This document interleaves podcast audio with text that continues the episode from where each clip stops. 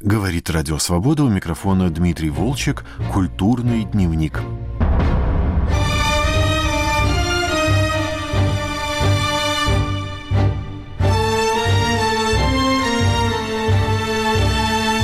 3 марта поклонники писателя Юрия Олеши отметят 125 лет со дня его рождения, а в конце января исполнилось 100 лет с того дня, когда он закончил работу над своим знаменитым романом для детей «Три толстяка».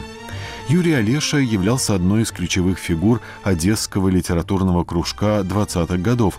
В него входили Эдуард Багрицкий, Валентин Катаев, Илья Ильф, Семен Кирсанов. «Три толстяка» — его первое крупное прозаическое произведение, которое много раз ставили в театрах, трижды экранизировали в России. Одноименный балет на музыку Виктора Аранского был поставлен Игорем Моисеевым в Большом театре. Опера Владимира Рубина «Три толстяка» обошла все музыкальные театры России. О жизни писателя и о том, как родился его знаменитый роман для детей, рассказала «Радио Свобода» Ирина Озерная, биограф и исследователь творчества Юрия Олеши. Именно она установила, что он завершил работу над романом 28 января 1924 года он писал, вот как шахматы играл. Вот он все время расставлял разные партии. И он все время добивался совершенства, там перфекционизм был до сумасшествия просто. Три толстяка были написаны за год он писал, будучи журналистом, писавшим под псевдонимом Зубила в транспортной газете «Кудок» в Москве. И жил он в тот момент в комнате, то есть в том самом пенале, описанном Ильфом и Петровым в общежитии Бертольда Шварца в «12 стульях», он писал на рулоне типографской бумаги, потому что это общежитие Гудка, оно находилось при типографии. Это была страшная бедность. 23 год, в 24 году он окончил. И он там вспоминал, что он откатывал этот рулон и писал дальше.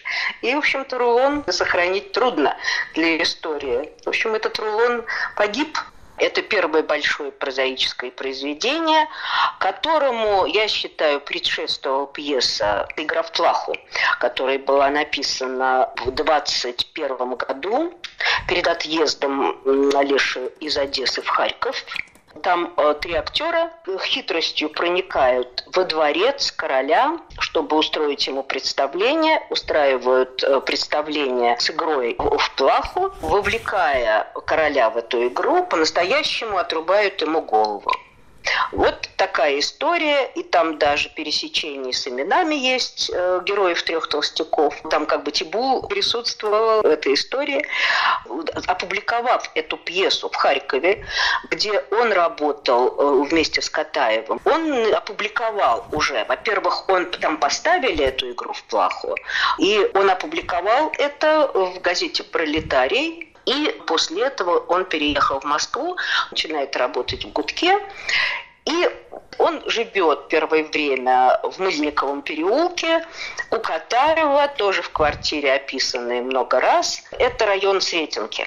И он видит в окне девочку прекрасную, 12 или 13-летнюю, пишут, что ей там 13 лет было. По моим вычислениям, ей было еще 12. И он видит просто невероятно красивую девочку. Вот по терминологии Набокова, такую нимфетку.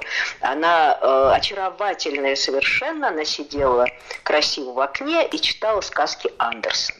И Олеша начинает фантазировать, он просто вот влюбляется в эту девочку, как он вообще влюблялся в красоту всегда. И он начинает фантазировать, как девочку зовут, какую книгу она читает. Ему хочется написать тоже книгу для такой девочки, чтобы она читала, сидела в окне, так красиво ее читала. Дальше он узнает, он знакомится с этой девочкой. Девочку зовут Валя Грюнзайт. И он, значит, выясняет, что она читает сказки Андерсона. И он тогда обещает этой девочке написать книгу, посвятить и подарить ей. А он уже еще в Харькове начал работать над завистью. Причем та зависть не имела вот опубликованной никакого отношения. Это отдельная история, потому что зависть начиналась как научно-фантастический роман, начиналась как приключенческий роман. Там все вокруг Ивана Бабичева строилось.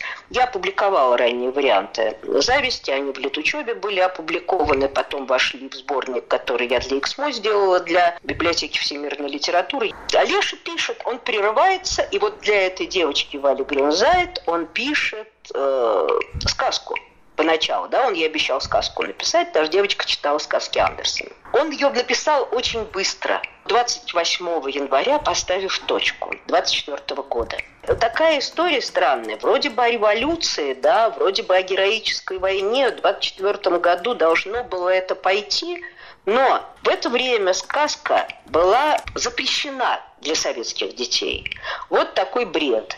Сказка была названа проповедью мистики идеализма. У Чуковского были проблемы огромные тоже со сказками. А еще Алиш никто не знал. Он уже в это время был известным журналистом. Он журналист Зубил, он был самый вот в этой транспортной газете, но это Зубил, это была первая его огромная слава. Но как писатель, как прозаик, его в Москве не знали, его знали в Одессе хорошо знали. У него была вот какая-то слава вот в Одессе настоящая перед тем, как он уехал. И сказка, попутешествовав из одной редакции в другой, в общем-то, вернулась к автору своему и пролежала у него не опубликованной до 28 года. Только после того, как э, был опубликован роман «Зависть» в 27 году в журнале «Красная ночь», Олеша буквально проснулся знаменитым. О зависти написали и заговорили все.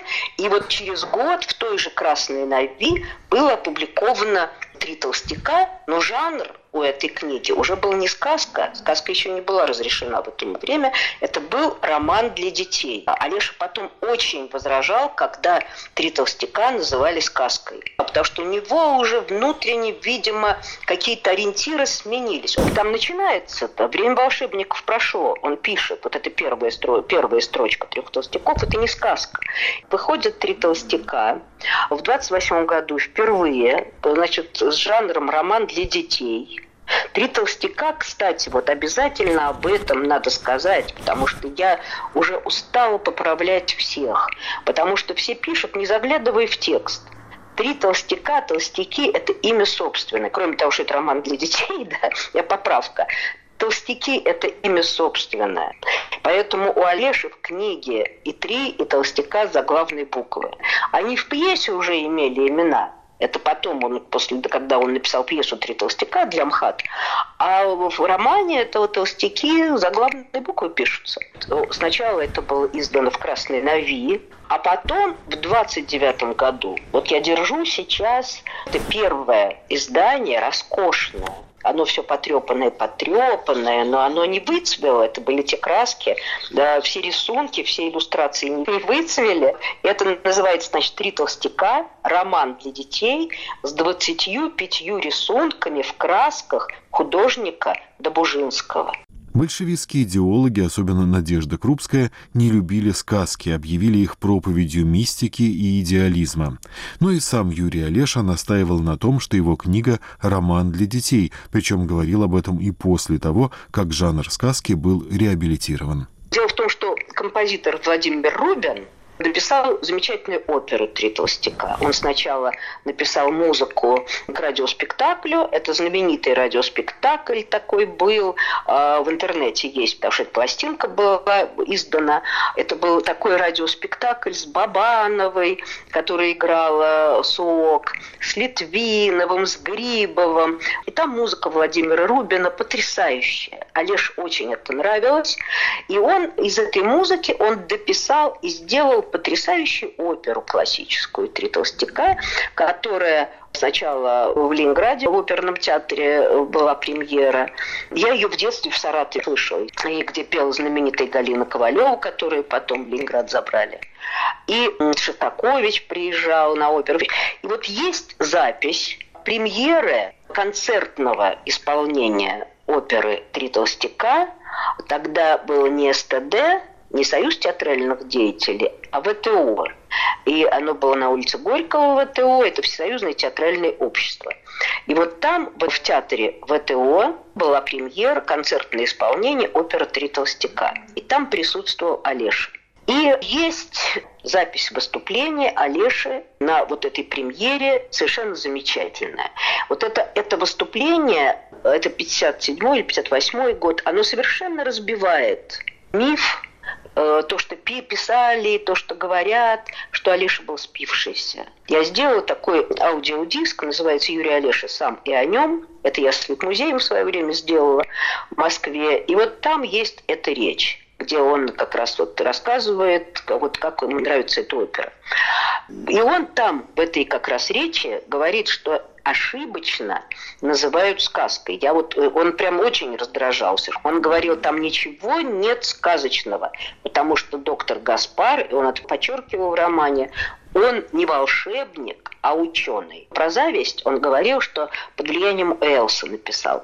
Ранний вариант, там были элементы научной фантастики просто. Это все был фантастический роман под влиянием невидимки, он говорил Элса, написан «Человек невидимки». И здесь это тоже фантастика, это научная фантастика. Это кукла, э, как бы вот сделанная тубом, это, конечно, не волшебство, потому что Туб тоже был ученый. Он изобрел вот такую куклу. Точно так же, как Олеша в «Зависти», по сути, изобрел компьютер. Офелия, который изобрел якобы Иван Бабичев, инженер, якобы инженер, якобы изобрел Иван Бабичев, это он изобрел машину, которая могла все, и Бабичев, изобретатель, ее развратил, он научил ее петь и танцевать.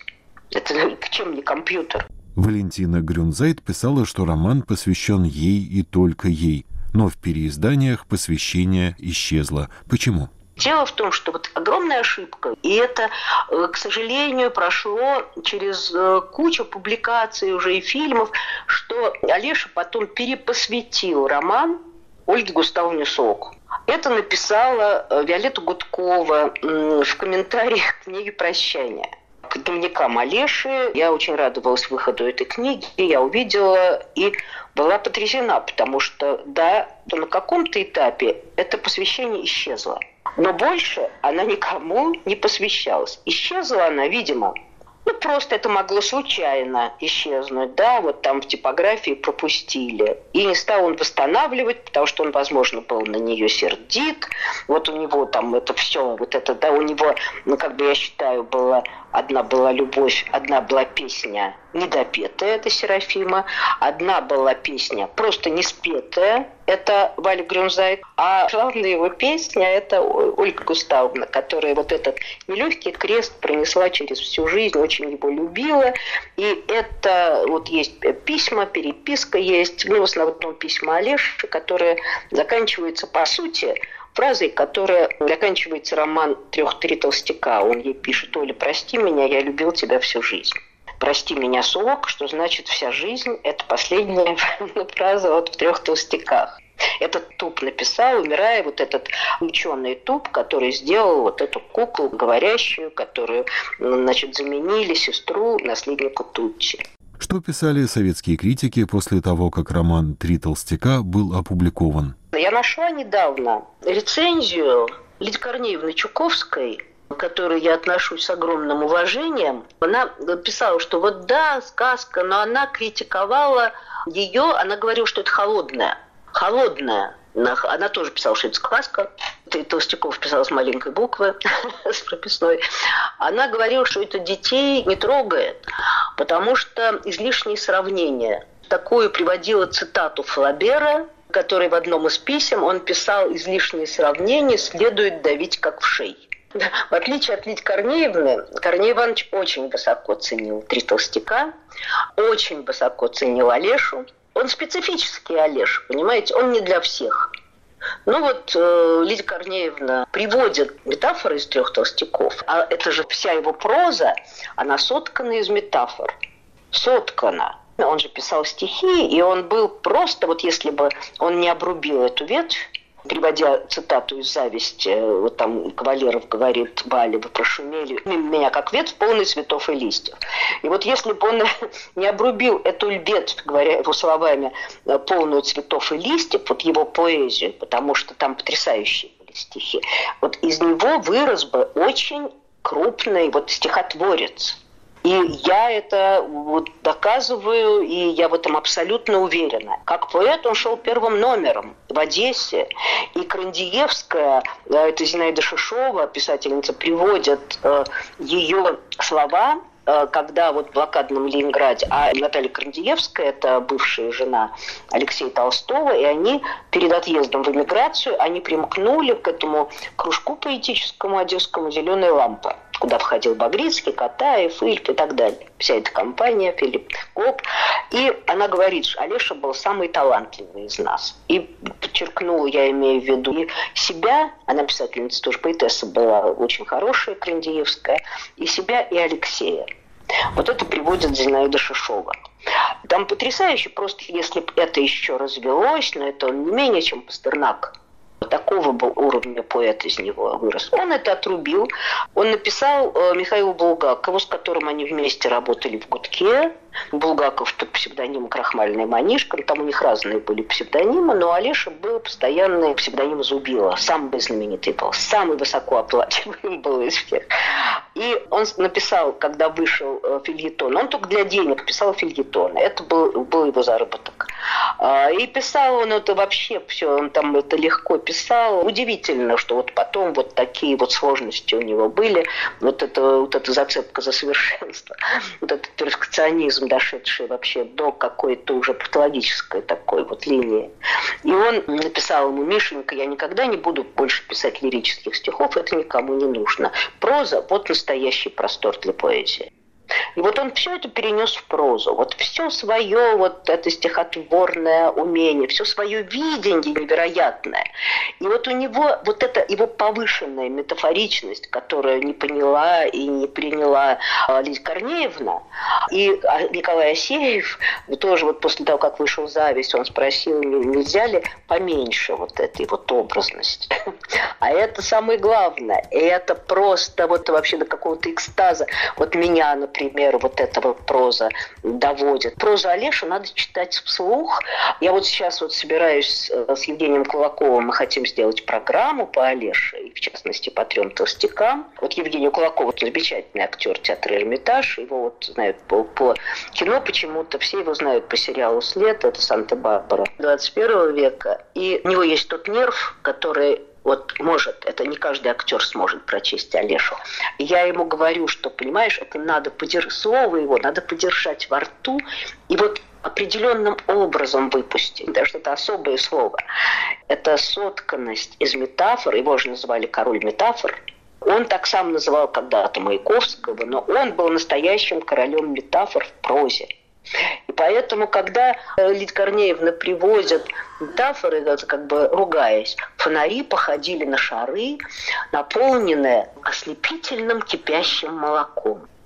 Розы вылились, как компот – это из ТАСС, когда, когда в трех толстяках, помните, когда вот началось вот все это волнение, когда там появились гвардейцы и торговки, значит, розами, они в тазу плавали розы, и вот они вылились как компот. Пантера, совершавшая свой страшный путь по парку и по дворцу, появилась здесь. Раны от пуль гвардейцев цвели на ее шкуре розами. В общем, она это не, не поняла, а это смысл вот его прозы. Если проза не звучит, любая проза, она мне не интересна. Какой бы сюжет там не был. Для меня самое главное вообще во всем написанном – это звук, это музыка. А здесь это просто переполнено музыкой проза Олеши. И вот мне из-за того, что этого нет в фильме «Три толстяка», мне не нравится фильм. Он поставил сюжет Баталов, ну, поставил как мог. А э, для меня там нет вот именно вот этой музыкальности и э, интонации, там нет интонации. И со мной согласился и то же самое, вот именно это слово произнес композитор Владимир Рубин, когда мы с ним обсуждали вот этот фильм, он со мной был совершенно солидарен. Вообще он был против билетристики. Он все время писал «терпеть не могу билетристику». Он таким образом, это выражение его поэтического мира. Ну вот какой-то вот этот вот сюжет, но для него главное было именно слово, именно метафора. Он ткал из метафоры свою прозу. Проза – настоящий простор для поэзии. У него в «Зависти», я наизусть просто цитирую, Кавалеров описывает Валю, она была легче тени. Ей могла бы позавидовать самой легкой из теней тень падающего снега. Не ухом слушала она меня, а виском, слегка наклонив голову. На орех было похоже лицо ее по цвету от загара и по форме скулами, сужающимися вниз к подбородку. От ветра платья ее пришло в беспорядок, и я увидел голубую рогатку вены. Вот как описывает Кавалеров – девушку, которая ему нравится. Алише невозможно подражать, потому что это его видение. То есть, что такое проза Олеша, которая критиковала Олесь Корнеевна? Там повышенная видимость потому что читатель благодаря вот этой метафоре сам превращается в художника, и он видит то, что написано. Он как будто вот просто смотрит, как фильм он смотрит, написанный Олешей. Это тот, кто умеет читать. Опять же, это не для всех. Достаточно ли внимания уделяют Юрию Олеше современные российские литературоведы? Нет, конечно. Это люди заняты другими вещами. Это слишком изысканно, я считаю. Вы знаете, на Западе этим занимаются гораздо больше. Ко мне присылали студенток из Италии. Итальянцы очень любили и русский язык, русскую литературу. Очень любили Олежу.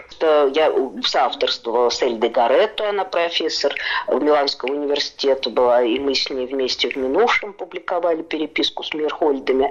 Из Падуи мне присылали студенток, которым я там консультировала. В прошлом году я была в Японии и читала лекции по Олеже на чисто русском языке в двух университетах университетах, в университете Хоккайдо в Саппоро и в Токийском университете. И вот э, там просто люди занимаются Олешей. Они меня пригласили, потому что там огромный интерес к русской литературе и к русскому языку. Огромнейший интерес, в частности, к Олеше.